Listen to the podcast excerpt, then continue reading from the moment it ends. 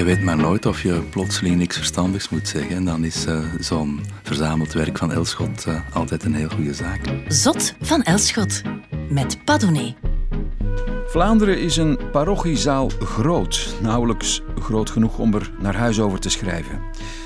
300 gemeenten in totaal, minder dan een middelgrote staat in Amerika. Klinkt het denigrerend klein, dan ja, schrijf je dat maar op het konto van de aan zelfoverschatting leidende journalist die ik ben en die je zogezegd de wereld niet meer moet leren kennen. Hij heeft werkelijk alles gezien, been there, done that. Dat duurt zo lang tot hij in dat gat dat Vlaanderen heet, bij de eerste de beste hapering van zijn TomTom of GPS verloren rijdt en verdwaalt in exotisch klinkende dorpjes waar hij nog nooit van gehoord heeft.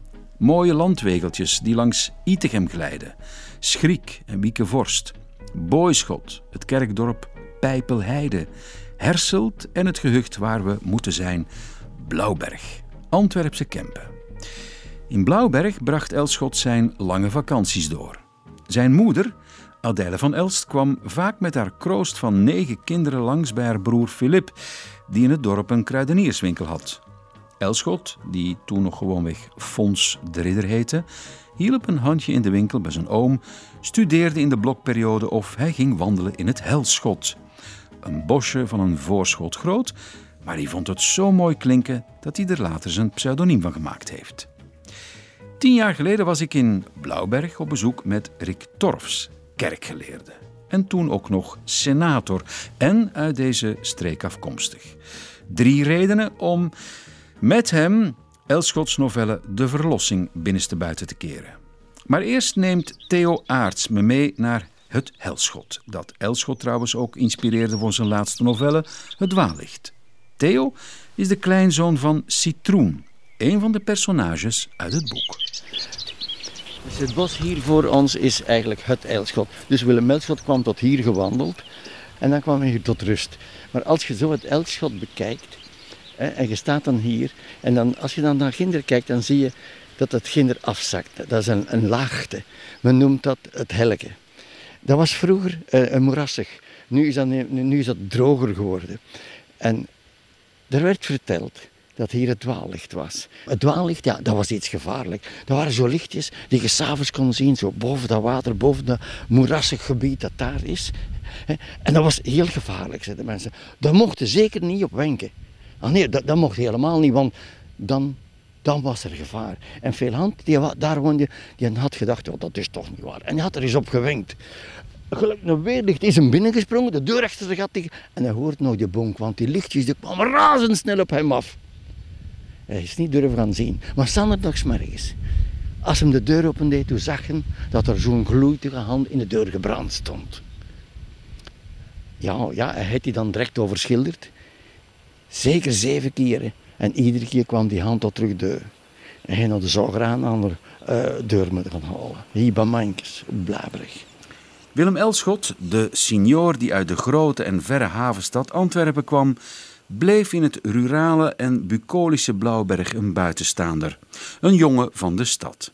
Hij participeerde aan het dorpsleven zo goed en zo kwaad dat ging. Dat wil zeggen met begripsvolle distantie. Hij gaat op café in de plaatselijke herbergen, maar neemt plaats achter een tafeltje. Een outsider moet niet aan de tapkast tussen de reguliere klanten hangen.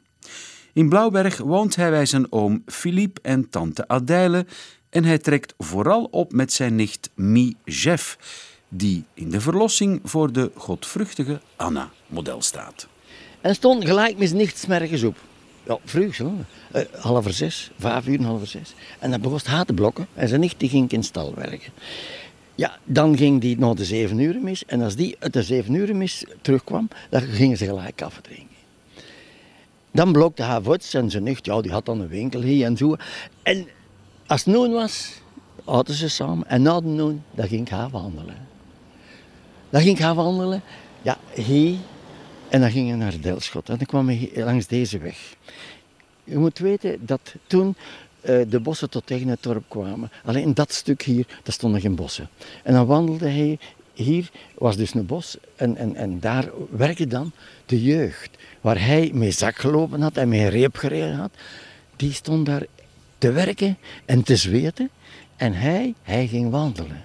Want hij had genoeg gestudeerd. En wat deed hij terwijl hij wandelde? Wel, hij droeg luidop zijn gedichten voor. Als ik last de hoze trek, loeren ze me achterna. Als was ik een gek. Precies dat mijn plannen en mijn zonden op mijn rug te lezen stonden. Ik ben een schurk. Ik ben een hond. Geen rust weet in halige grond. En ik wil een hoog rantsoen betalen voor iedere bussel zonnestralen. Maar let mij maar doen met mijn eigen vuur. Want dat ik liever hem zolang dat duur. En treitert ons niet, maar arme stakker. En Satan, jong, ga samen aan de les te makker. Mijn grootvader was Gustaaf van Tistkloon. Hij had een winkel en een café. En Elschot kwam daar zijn haar laten kappen en zijn baard laten scheren. Elke zaterdag. En dan zat hij daar in de café. Hij zei weinig, hij zat er te kijken. Hij zei af en toe iets en hij luisterde. En de mensen wisten niet wat die man daar zat te doen. Ze kenden hem niet? Ze kenden hem, ja. Ze hadden als kind met hem gespeeld, maar waarom bleef hij daar zitten? En later, als we de verlossing gelezen hebben, dan wisten wij wat hij daar zat te doen. Daar in het café liet hij zich inspireren voor De Verlossing, de enige plattelandsroman die Elschot schreef. Ik probeer me dat voor te stellen. Druk beklante kroeg, bedompt van de sigarettenrook of de sigarensmoor, zoals ze hier zeggen. De schrijver zit aan een tafeltje, krast een zin neer die hij opvangt en mompelt een afgemeten merci als hem een pint wordt getrakteerd. In die kroeg in Blauwberg, dat in het boek gewoonweg Groendal heet, zit ik nu ook. Er overvalt mij een puberale opwinding. De idee dat je midden in een boek zit of rondloopt. Paul van Domburg is de enige winkelier en vrijdenker van het dorp. Hij twijfelt aan het bestaan van God en, wat zo mogelijk nog erger is, Van Domburg leest boeken. De plaatselijke pastoor Kips wil Van Domburg op zijn knieën krijgen en omgekeerd wil Van Domburg hetzelfde met de pastoor. Het hoogoplopende conflict komt tot een apotheose wanneer de doodzieke Pol de pastoor van op zijn sterfbed doodschiet. Pols jongste dochter, Anna, gelooft heilig dat haar vader in extremis berouw heeft getoond en zal de rest van haar leven boete doen. Ja, een melodramaatje op tijd en stond gaat er wel lekker in, zeg ik Theo Aarts, een verwant van een van de personages, kleinzoon van Citroen, de dorpsonderwijzer uit het boek en die man staat gewoon voor mij. Er wordt altijd gezegd van Kempenaars dat ze een beetje stug en weerbarstig zijn. Moeilijk te doorgronden. Klopt dat? Wel, ik denk uh, dat dat heel, heel correct is. Wij zijn zo opgevoed van vertel nooit een vreemde de weg. Wijs hem verkeerd. Waarom? Wij deden dat. We deden dat. Is dat zo? Ja. Ik herinner me nog zeer duidelijk naar Hulst. Je hebt een deelgemeente van, een, deel, een stuk van Blauwberg dat heet Hulst. Maar wij zeggen de Hulst. Uh, dan wees ik hem de weg naar Hulst tegen de Senderlo. Want mijn vader had ik dat ook zien doen. Er was iemand de weg aan het wijzen en die wees naar rechts. Links, Fien. Links, links, Fien. Maar ze wees naar rechts. Dat was de traditie hier. Vreemden hoorden hier niet thuis. En dat was het juist waarom dat Willem Elschot hier altijd een vreemde gebleven is. Dat wou ik net vragen. Dus dan komt zo iemand uit Antwerpen, ja? Van de grote stad toch wel niet. Die komt hier in dat café, die uh, is oké familie van, hè, neefje. Maar die moet toch op een muur van wantrouwen zijn gebotst? Dat moet, uh, als ik het zo bekijk, verschrikkelijk geweest zijn. Hij ging niet naar de kerk, hij geloofde niet in God. Elschot geloofde niet in God dus. Ja. Als zijn nicht naar de kerk ging, ging hij wandelen terwijl hij in zichzelf liep te praten of hij zat gewoon op café. Het is dus geen toeval dat de verlossing kadert in de traditie van de anticlericale roman. Want ja, dat is natuurlijk helemaal op het lijf geschreven van Elschot. Het thema pastoor vrijdenker was wel niet nieuw, maar goed, het was er. Er is een priestercriticus, Joris Eekhout, die al in 1939 schrijft over de verlossing. Met dit boek zakken we af naar de muffe achterbuurtkrotten der lang vergeten, trouwens lamgeboren politieke romannetjes die de onverkwikkelijke twist uitspinnen tussen de despotische pastor en parochianen, die het zomaar niet laten gebeuren. Kerk, politiek en platteland, dan komen we haast vanzelf uit bij kerkjuristen, politicus Rick. Hallo daar. Uh, Theo Aerts. u bent de Theo Aarts die we hier gingen zien, of is er nog een andere? Nee, ik ben de Theo Aerts die we hier gingen zien. Hallo, dag, ik ben Heel Pat. aangenaam. Dat is eh, Rick Ja. Torfs. Eigenlijk ben ik eh, Theo van Tist van Gestaaf. Volgens Ah, de verlossing moet ik zo genoemd Dat worden. is wel schoon, hè? Zo word ik nog altijd genoemd in Blauwberg. Of ik zal op de Blauwberg, zo word ik nog altijd ge- genoemd op de Blauwberg. Ja. Ja, dat is mooi. Je weet maar nooit of je plotseling niks verstandigs moet zeggen. En dan is eh, zo'n verzameld werk van Elschot eh, altijd een heel goede zaak. Er staan mooie scherpe zinnetjes in en meer zelfs. Wanneer je een beetje murf bent van het eh, lezen, vaak voorspelbare wetenschappelijke teksten, en je neemt ter afwisseling even Elschot ter hand, dan scherpt dat onmiddellijk de geest. Je hebt schrijvers die de geest scherpen. Ook Elschot. Je leest één, twee bladzijden en je voelt je ineens een slimmer mens. Rick Torfs, eh, zij die niet uit Blauwberg komen of uit de Kempen, zoals ik bijvoorbeeld, we lezen de Verlossing of God, nu toevallig de Verlossing, maar of een ander werk. Jij kende Blauwberg wel. Ehm, is dat nu een voordeel om die beelden van Blauwberg erbij te hebben of, of net niet? Ik vind eigenlijk van wel. Ehm, je kan toch ehm, dingen beter zien. Bijvoorbeeld, ik associeer de Kempen met eh, hele rare dingen. Met die natuurlijk wat gesloten mentaliteit. De gezagsverhoudingen die heel helder waren. Impliciet, die niet werden uitgesproken. Maar mensen gehoorzaamden hun meesters met een geest van collaboratie die onmiskenbaar was.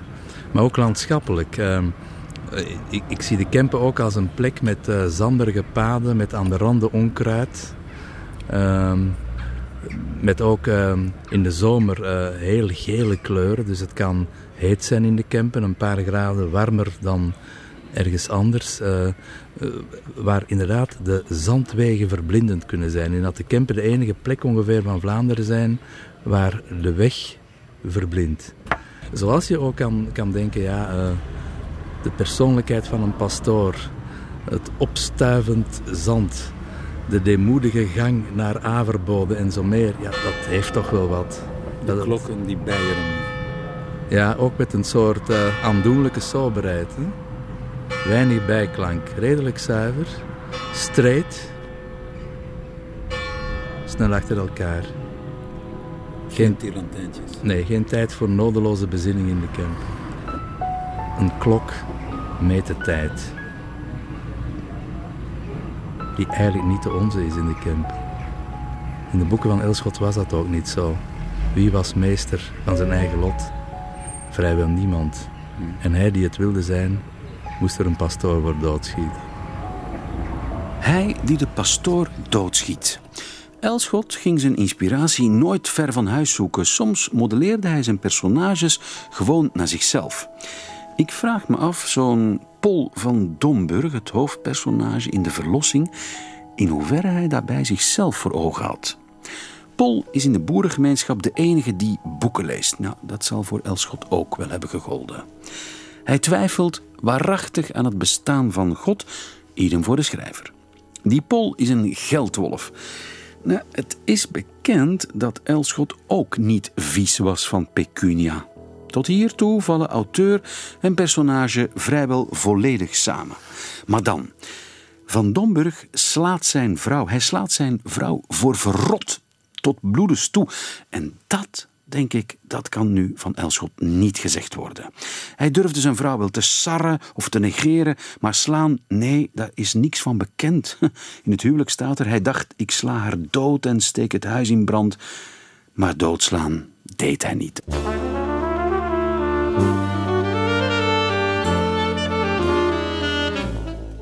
Wanneer Pol Sideria verlangde te slaan, dan ontbood hij haar in de bakkerij, die uitstekend voor dat doel geschikt was.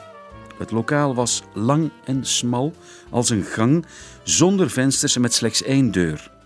In de lengte strekte het zich uit van die deur tot aan de oven, waar Pol haar heen dreef tot zij in de hoek tegen de muur aanstond. Soms sloeg hij met een van de spaken die gebruikt werden om de oven te stoken, soms ook alleen maar met zijn handen. Ik denk dat er nu ook nog heel wat mannen zijn die hun vrouw slaan, maar ze doen het nu discreter dan vroeger.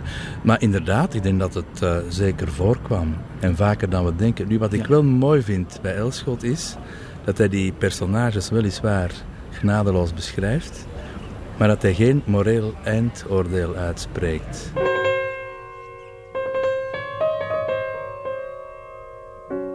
Je zegt eh, in, eh, over Elschot dat hij de man is van de genadeloze analyse. Mm genadeloos in wat? Genadeloos in het feit dat niets verhuld blijft. Dus alle zwakke kanten van de mens komen tot uiting. Hè. Het, het, onvermogen ook. Uh, ook het ongelooflijke gestuntelen. Het uh, wegzakkende zelfbeeld van iemand als Laarmans in Kaas bijvoorbeeld. Wanneer je voelt dat die man uiteindelijk meer wil dan hij kan. In feite wil hij wereldkampioen wielrennen worden, maar hij heeft de karkas niet. En hij moet dat dan zo stilaan ervaren op en hij een vernelerende manier. Ja, hij blijft eigenlijk een kermiscoureur, hè? Hij blijft een kermiscoureur, inderdaad. Maar, maar natuurlijk, als je, ja, die wil is er wel. Hè? Dus uh, op bepaalde momenten. En ook niet altijd met het stevige karakter om, om, om, om dat waar te maken. Want er schuilt toch ook een minderwaardigheidscomplex in die man. Tot en met ook als hij met Van Schoonbeken en zo moet gaan praten. Elke keer is dat een zielige, ontluisterende bedoeling waar hij helemaal op zijn knieën gaat mentaal, beeft van de angst voor schijnbaar belangrijke mensen. Maar toch heeft hij die wil om meer te doen. En dat is toch iets wat heel veel mensen, ikzelf wellicht inbegrepen, laten we wel zijn, toch hebben. Dat je zegt, ja, ik wil het eigenlijk fantastisch doen en ik wil er geweldig veel dingen van maken. En ja, of merk je dan dat je tekort schiet. Langzaam zie je de dingen die je niet kunt. Heb jij uh, Elschot uh, gelezen als een programmaverklaring? Of kun je dat lezen als een programmaverklaring, een manifest? Als het zou gelezen worden als een manifest, vind ik dat hij kiest voor de mensen. Dat klinkt nu heel zeperig op het eerste gezicht, want dat lijkt wel een, een programmapunt voor een of andere christelijke partij. Maar hij kiest voor de mens ten diepste. En dan bedoel ik werkelijk met de goede en slechte kanten. Ik denk dat je alleen van de mens kan houden wanneer je hem ziet zoals hij is. Wanneer je inderdaad tot die genadeloze analyse durft over te gaan en erin slaagt om zijn onaantrekkelijke kanten op een gruwelijk correcte manier te beschrijven, waarbij er dan uitkomt bij iets als liefde en deernis. En dat vind ik fantastisch bij Elschot. Toch had Paul tussen al dat slaan door nog drie kinderen bij Sideria verwekt, allemaal meisjes. De beste tijd voor Sideria en de meisjes was de grote vakantie, omdat zij dan Fritsje te logeren hadden. Fritsje was een kleine neef uit de stad waar Paul dol op was. Het ventje mocht paardje rijden op zijn knie en kreeg kruiwagens en treinen die Pol voor hem timmerden. Zolang Fritsje bleef, kreeg Sideria geen klappen. Tenzij misschien s'avonds in bed. Als er nu één ding is waarom ik bijvoorbeeld Elschot een veel groter schrijver vind dan Hugo Claus, is het omdat Elschot zijn meest foute personage meer liefde schenkt dan dat Klaus dat doet. Klaus ontmaskert hen op een meesterlijke manier en dan is zijn taak volbracht. Elschot beschrijft hem zo mogelijk nog scherper, maar onthoudt hen zijn liefde niet. En dat vind ik een klasse sterker. Er is eigenlijk verschil tussen de mededogende Elschot en de meedogenloze Klaus. Absoluut. Ze zijn allebei even scherp in hun mogelijkheid tot analyseren.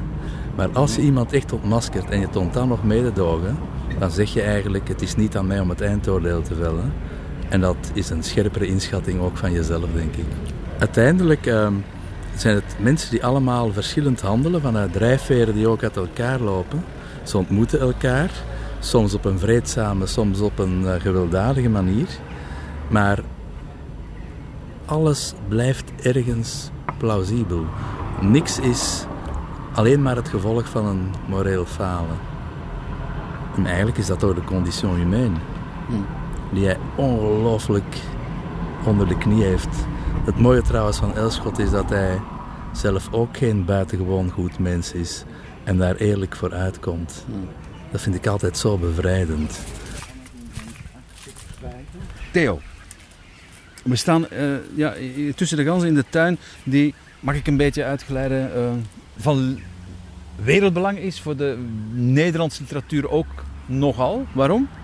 Ja, kijk, we staan hier in de tuin en als je de verlossing leest, na uh, dat Paul van Domburg de pastoor geschoten heeft, doodgeschoten heeft en hij zelf op sterven ligt, gaat Anna zo vlug mogelijk naar de abdij van Averboden om iemand te halen om haar vader te laten bichten. En dan gaat ze langs achterbuiten, staat dat, en dan gaat ze hier door de tuin en als ze dan aan, uh, aan het einde van de tuin is, gaat ze de dreef op, zeggen wij. De dreef naar Averboden. Dat was de privéweg van de Merode, Westerlo, naar de abdij van Averboden. Hij had een privéweg. En daar, langs daar is ze gegaan. En als je de beschrijving leest in het boek van de verlossing, kan je eigenlijk elke meter dat zij gegaan heeft, kun je nu nog nagaan. Een ronduit opmerkelijke scène in de verlossing is als Anna, de jongste dochter van Van Domburg, stil wraak neemt op haar goddeloze vader door haar neefje Willem stiekem te laten dopen. Je zou het niet vermoeden, maar dat is in werkelijkheid ook gebeurd. Willem en Anna, twee kinderen van Elschot, werden door toedoen van zijn nicht Mijef gedoopt. Zowel Elschot als zijn vrouw Fine hadden afkeer van kerkelijke gebruiken. Fine vertelde dat hun zoontje bij het verlaten van de kerk zich losrukte, over het kerkplein holde in de richting van een openliggende beerput. Pas gedoopt en bijna verdronken in de stront, zei Fine. De straf voor mijn toegeeflijkheid. Anna zegt, uh, Rick ik heb Willem laten mhm. dopen. Dus het, het kind waarover het gaat. Hier is je trouwboekje, zegt ze tegen de vader. En het wordt tijd dat jullie twee, dus de vader en de moeder, er ook eens over denken je leven te beteren. En dan eindigt het met. De jonge vrijdenker lachte en Ida drukte haar kind aan het hart. Maar antwoorden deden ze niet, want Anna keek hen ombeurd in de ogen en had dat lottige gelaat opgezet, waarmee de zes in de processie het grote Mariabeeld omdroegen. Heel mooi, hè? Fantastisch, hè? Ook omdat eigenlijk staat er ongelooflijk veel sympathie te lezen tegenover het lichte misdrijf dat de doopsel in hun ogen waarschijnlijk is. natuurlijk, het doopsel, ja, eeuwige genade. In het hiernamaals valt dat toch ook niet te versmaden, dus misschien dachten ze ook daar een klein beetje aan.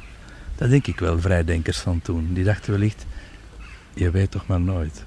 Ja? Ik denk dat. Baat het niet dan, schaadt het niet? Ja, zoals uh, het schietgebedje en zo. Uh, ja, wie weet, wie weet. Ik denk dat dat toch nog vaak meespeelde. Maar dat dopen is ook wel iets heel moois. Dat gebeurde heel vaak.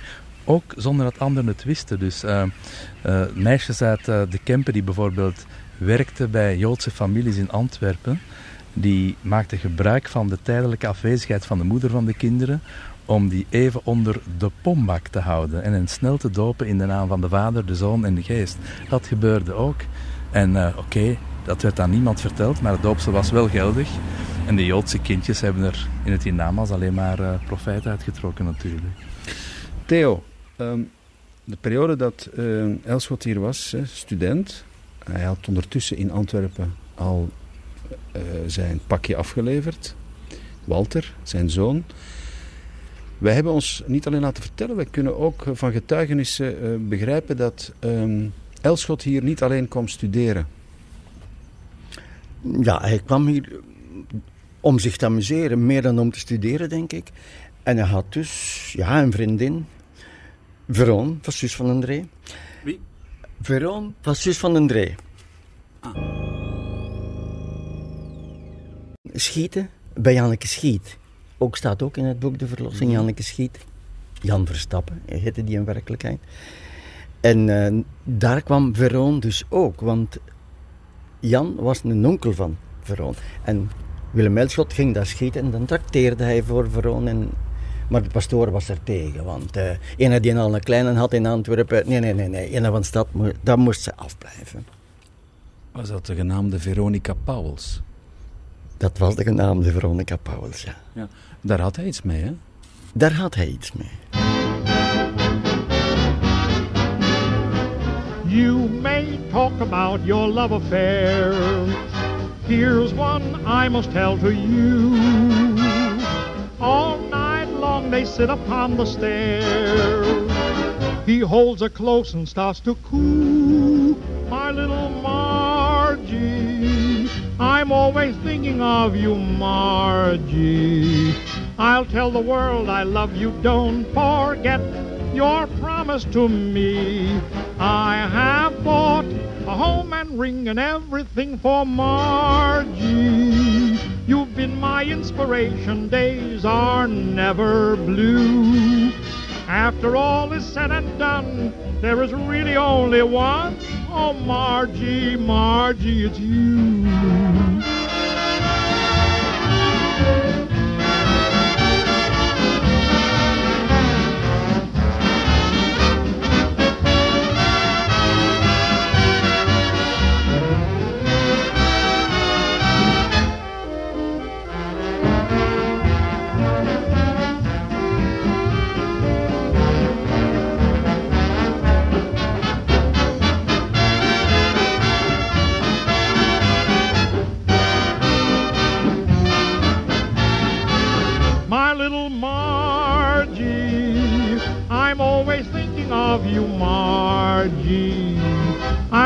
The world I love you, don't forget your promise to me.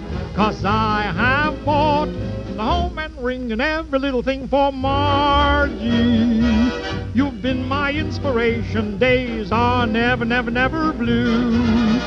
I'm for you and you're for me. We'll be two and maybe three. Oh, Margie, Margie, Margie, it's you. Zot van Elschot. Elschot nam het niet zo nauw met de relatie trouw en dat is een understatement. Als hij in Parijs zit, legt hij het aan met een kamermeisje, de Louise van Villa des Roses. In Rotterdam heeft hij zijn avontuurtjes met Johanna van Lier. In Blauwberg valt zijn oog, en wie weet ook wel meer, op Veronica Pauwels. Hij is enkele jaren de trouwe bijzit van dichteres Lianne Bruilands. En mogelijk vergeten we er een paar of beter, we hebben er het gissen naar, want de sporen werden altijd zorgvuldig uitgewist. Elschot schrijft zijn visitekaartje, zijn evergreen, zijn pensioennummer zouden we nu zeggen, in 1910 in Rotterdam. En ja, die evergreen die kennen we allemaal, die heet het huwelijk. Ja. En is op dat ogenblik 28 en misschien is het wel prettig om het nu eens een keer opnieuw te horen, maar dan in het licht van al het voorgaande. Het huwelijk. Toen hij bespeurde hoe de nevel van de tijd in dogen van zijn vrouw de vonken uitkwam doven. Haar wangen had verweerd, haar voorhoofd had doorkloven. Toen wendde hij zich af en vrat zich op van spijt. Hij vloekte en ging tekeer en trok zich bij de baard en mat haar met een blik, maar kon niet meer begeren. Hij zag de grootste zonde in duivelsplicht verkeren en hoe zij tot hem opkeek als een stervend paard. Maar sterven deed zij niet. Al zoog zijn helse mond het merg uit haar gebeente dat haar toch bleef dragen. Zij dorst niet spreken meer, niet vragen of niet klagen, en rilde waar zij stond, maar leefde en bleef gezond. Hij dacht, ik sla haar dood en steek het huis in brand. Ik moet de schimmel van mijn stramme voeten wassen en rennen door het vuur en door het water plassen, tot bij een ander lief in enig ander land. Maar doodslaan deed hij niet. Want tussen droom en daad staan wetten in de weg en praktische bezwaren en ook weemoedigheid, die niemand kan verklaren en die des avonds komt, wanneer men slapen gaat. Zo gingen jaren heen. De kinderen werden groot en zagen dat de man, die zij hun vader heette, bewegingloos en zwijgend bij het vuur gezeten, een God vergeten en vervaarlijke aanblik bood.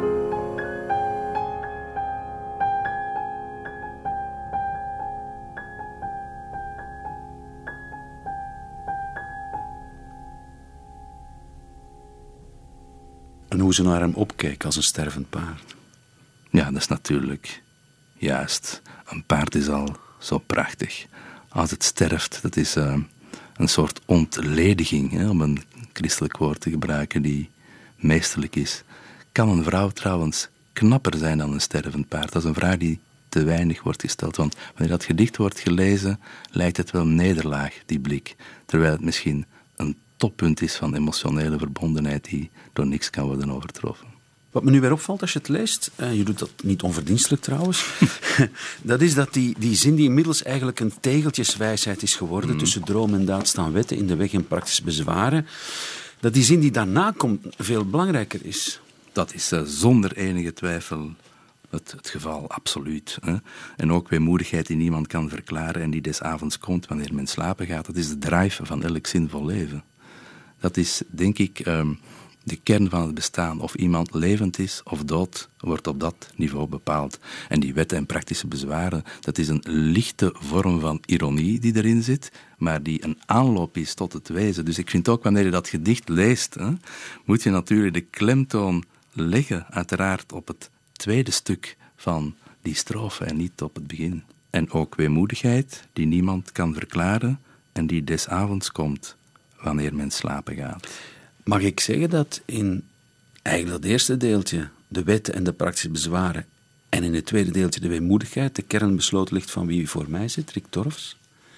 Je zit beroepszelf en met niks anders bezig dan met wetten. Mm onbegrijpelijk. Je bent een jurist en dan nog kerkelijk jurist. Over een kanoniek recht in godsnaam. En aan de andere kant zeg je van ja, maar dat is eigenlijk allemaal niet belangrijk. Het is de weemoedigheid. Daar gaat het om. Ja. Uh, ik denk als er wetten moeten zijn, en blijkbaar is dat zo wegens een antropologisch tekort waar wij blijken aan te leiden, dan zulke wetten dat de praktische bezwaren niet de overhand nemen, maar dat de weemoedigheid kan gedijen. En dat we die onverklaarbaar moeten laten. Tuurlijk. Een verklaring is een nederlaag. Dat is zo erg ook bij bepaalde politici. Ze willen oplossingen, misschien uit angst voor het mysterie, dat nogthans de drijfveer is van elk uh, werkelijk levend mens. Rick Torfs en ik zoeken Café Den IJzer op in het centrum van Blauwberg, een van de geliefkoosde herbergen daar van Willem Elschot. Daar ontmoeten we Koen Rijmlands, onderzoeker. Hij promoveerde op een proefschrift over het proza van de auteur. Dag Koen. Dag Pat. Um, dat is Rick Torfs. Hallo. Dag. Blij u te zien. Echt, de professor valt altijd mee als je wat nader toe kijkt.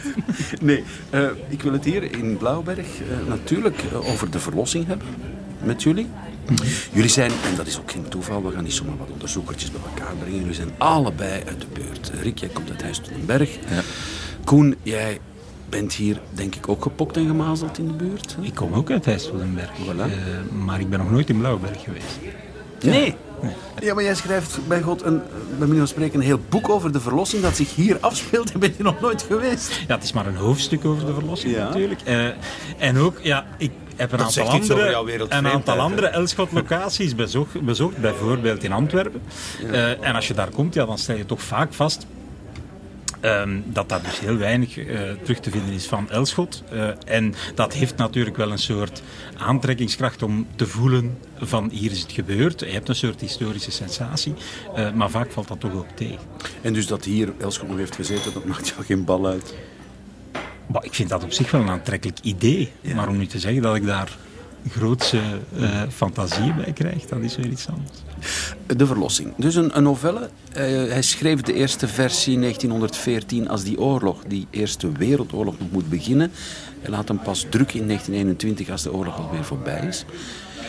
Het lectuurrepertorium klasseert de Verlossing als verboden lectuur. Dat zal natuurlijk de reputatie van het boek absoluut toen geen goed hebben gedaan. Koen? Nee, dus dat uh, lectuurrepertorium... Nu wel, maar toen... Uh... Ja, dat lectuurrepertorium is een, een, een naslagwerk dat uh, uitgegeven werd door het zogenaamde Algemeen Secretariaat van de Katholieke Boekerij, dat in de jaren twintig opgericht is. En dat dus een soort overkoepelende organisatie was voor katholieke bibliotheken, dorpsbibliotheken, parochiebibliotheken, zoals die er toen waren. die, dat secretariaat gaf een tijdschrift uit, Boekengids, en dus dat naslagwerk lectuurrepertorium, waarin eigenlijk ongeveer de hele uh, boekenproductie, dat gaat over literatuur, maar ook over non-fictie, over kinderboeken, ongeveer alles wat er verscheen, heel streng tegen de meetlat van uh, de katholieke moraal en van de katholieke literatuuropvatting uh, gehouden wordt. Um, en aan elk boek wordt dan een morele quotering toegekend in de vorm van een Romeins cijfer.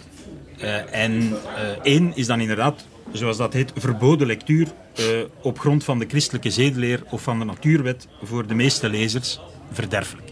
Um, en de verlossing... Uh, dus, dus wordt... voor Rikdorfs verderfelijk.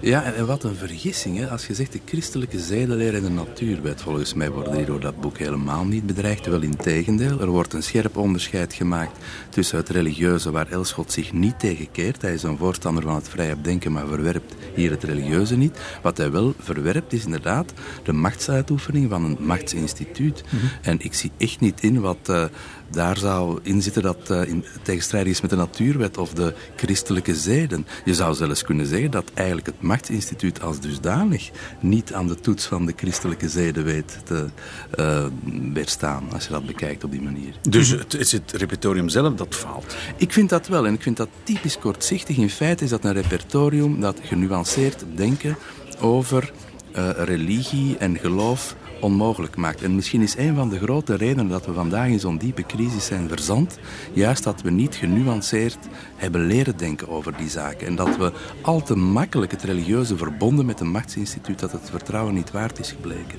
En daar zitten de kiemen in dat boek al duidelijk... Uh, uh, zijn de kiemen al duidelijk van merkbaar. Ja, dus terwijl religieus eigenlijk, als je het puur etymologisch bekijkt, religari verbonden zijn met betekent. Absoluut. In feite zou het christendom uh, in zijn beste momenten, en er zijn er ook anderen geweest, laten we helder zijn, juist in staat moeten zijn om zich aan te passen aan bepaalde situaties en vanuit een heel sterke boodschap banden te scheppen. Dat zou het christendom moeten doen. Maar als het helemaal wordt, uh, uh, laten we zeggen, geaccapareerd door een machtsinstituut, dan krijg je natuurlijk een instrumenteel gebruik ervan en is de ontsporing onvermijdelijk. En dat zie je hier ook. Je ziet trouwens in de verlossing ook dat uh, daar kritiek gegeven wordt op dat, uh, dat instituut, maar evengoed op vormen van uh, georganiseerde vrijzinnigheid. Uh, dus Elschot zal wel vrijzinniger geweest zijn dan dat hij katholiek was, ongetwijfeld denk ik. Maar tegelijk worden die vrijzinnigen in dat boek uh, komen die er ook niet zo ja, heel goed nee, aan. Elschot is gewoon vrijer dan de meeste vrijzinnigen. Ja. Dus ik denk het, het punt is niet of je nu katholiek of vrijzinnig bent in, in wat je zo gezegd gelooft, maar in de manier waarop je het doet. Hè. Hoe autonoom je eigenlijk bent of absoluut, hè. Je kan absoluut vrijdenker zijn als katholiek en onvrij denken als vrijzinnig en andersom natuurlijk. Koen, uh, ben jij, uh, geloof jij aan het bestaan van God? Ik zou daar misschien het beste op reageren met een Elschot zinnetje of een, een Laarmans zinnetje, dat is een vraag waar een klerk als ik niet op kan antwoorden, zegt Laarmans. Kijk eens uh, hoe uh, Elschot tot diepe theologische overpeinzingen leidt. Hè? Uh, meer dan bepaalde traktaten die als officiële catechismus zouden moeten doorgaan. Dus geef toe, mooi hè? Maar dat is natuurlijk prachtig. Dat is klerk. allemaal zo juist als het kan zijn. Dat zijn wij ook, inderdaad. In feite, als Elschot zichzelf een klerk noemt, is dat, denk ik, helemaal correct. Maar hij schrijft echt alles op. En dat is meer dan vele mensen denken dat er bestaat. Mm. Als hij een klerk is van het leven, is, dat, is hij een klerk van alle facetten ervan, tot in de diepste uiterwaarden van de gevoelens. Hè. Ja, maar ook aan de andere kant natuurlijk, hè, in de kleine dingen. Uh, Wel, want ik, ik, kom nu met een zinnetje uh, in Chip komt er bijvoorbeeld een scène voor waar uh, de vrouw van Laarmans hem aanspoort van je moet met die jongen, die Pool, die ben ik, gaan praten, want wij willen weten wat hij met onze dochter van plan is. Op het moment dat er daar nog geen duidelijkheid over bestaat. Um, en hij komt dan thuis uh, en zijn vrouw vraagt hem, heb je dat nu gevraagd? Um, en dan zegt Laarmans tegen ons eigenlijk als lezer, zij begrijpt zeker dat ik helemaal niets gevraagd heb dat ik te votachtig ben om wat dan ook te vragen. Ja, en dat zijn zo van die, dat is dan iets heel kleins, iets helemaal niet verhevens, en tegelijk misschien toch wel, waardoor je via zo'n zinnetje een perspectief krijgt op de werkelijkheid wat je anders niet hebt. Wat Elschot daar zegt is eigenlijk, ik ben een vod in het diepst van mijn gedachten. Uh, ja, maar tegelijk zegt hij ook, uh, dat is inderdaad correct, en ook een mooie woordspeling, maar hij zegt ook nog iets anders. Dat soort vragen stel je, stel je niet. Je moet een onbeschaamde vlegel zijn om dat op de man af te vragen. Spijt, het is een gedicht voor mijn moeder. Dat in hemelijke grillen ik mijn dagen kon verspillen. dat ik haar voorbij gegaan of een steen daar had gestaan. Dat ik niet kan herbeginnen, haar te dienen, haar te minnen. Dat ze heen is en voorbij. Bitter, bitter grieft het mij. Maar de dagen zijn verstreken en mijn kansen zijn verkeken. Moest die kist weer open gaan, geen stuk vlees had er nog aan. Priesters salven en beloven, maar ik kan het niet geloven. Nee, er is geen wenden aan. Als we dood zijn, is het gedaan. Ja, gedaan. Wat helpt mijn klagen? Wat mijn roepen, wat mijn vragen? Wat ik bulder, wat ik zweer? Decho zendt mij alles weer. Gij die later wordt geboren, wilt naar wijze woorden horen. Pak die bij de handen beet, dient het wijf dat moeder heet.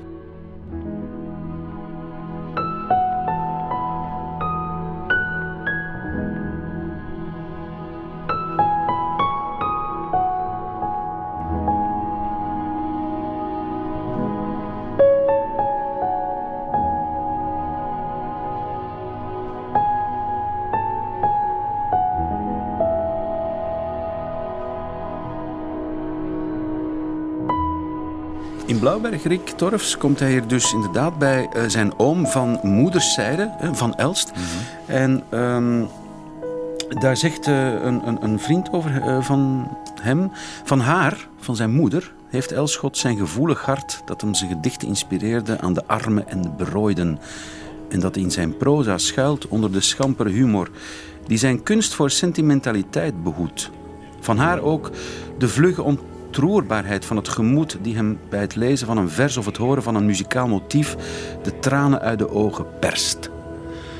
Eh, jij zegt ja, over Elschot, eh, het is iemand die wel het sentiment opzoekt, maar niet sentimentaliteit verkiest. Dat is de evidentie zelf. Eh, mensen die sentimenteel zijn, eh, lijden vaak aan een gebrek aan gevoelens, denk ik. Ze worden dikwijls meegesleept door de oppervlakkigheden die ermee gepaard gaan, maar missen vaak de schrijnende diepte die in echte gevoelens schuilgaat. Hè. En dat heeft Elschot heel duidelijk. Hij is iemand die heel veel voelt en begrijpt. Hij is ook super intelligent. En ik denk dat gevoeligheid en intelligentie sterker met elkaar verbonden zijn in bepaalde gevallen dan algemeen wordt gedacht. En dat je ehm, met een scherp verstand ook heel goed kan voelen.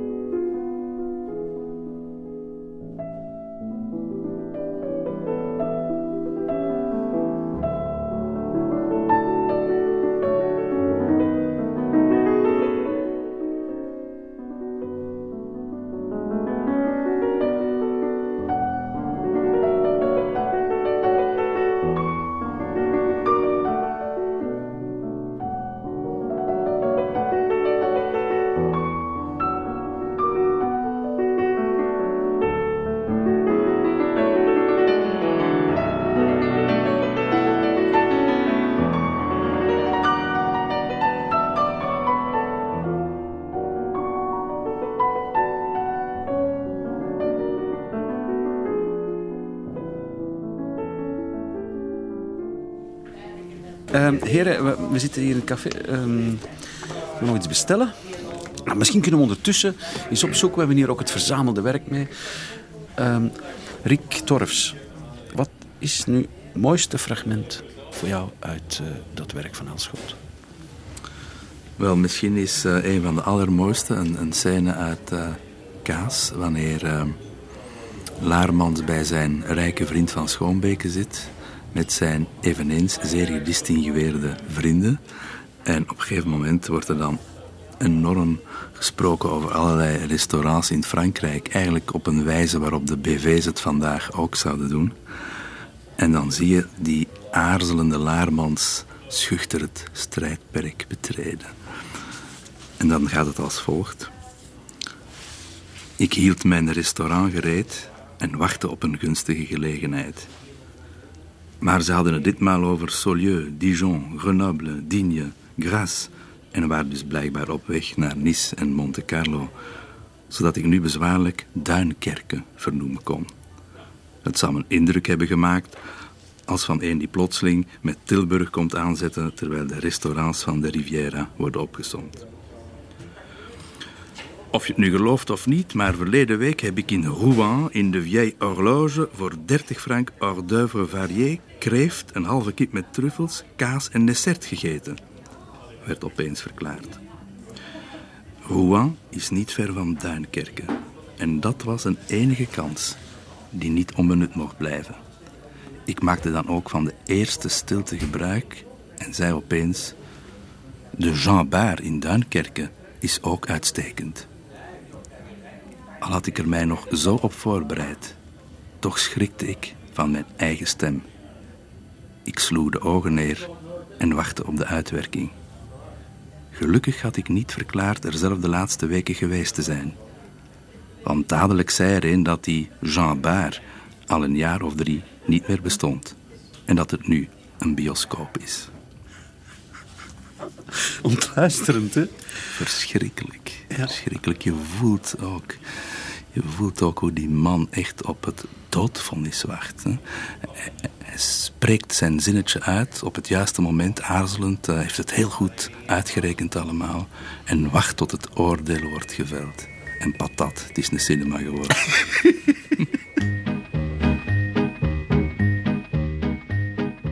Dit was de derde aflevering van Zot van Elschot, die je kunt beluisteren via clara.be, de Clara-app of podcast. Ja, en uh, ligt er je iets op het hart dat van de lever moet, schrijf dan naar elschot.clara.be. Morgen trek ik met auteur Arnon Grunberg en doctorandus P. naar Nederland. Laten we tot slot misschien Elschot zelf nog even aan het woord. In kunst zei hij, mag niet geprobeerd worden. Probeer niet te schelden als gij niet toornig zijt. Niet te schreien als uw ziel droog staat. Niet te juichen zolang gij niet vol zijt van vreugde. Geniet nog van Clara en van elkaar.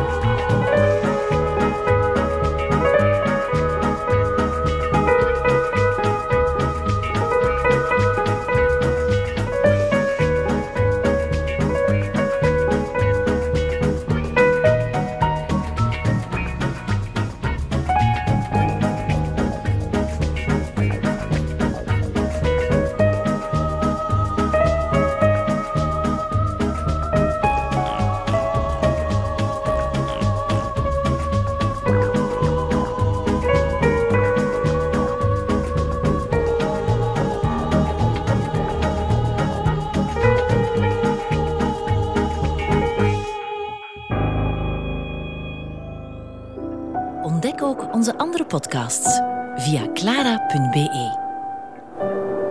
Clara Podcast. Blijf verwonderd.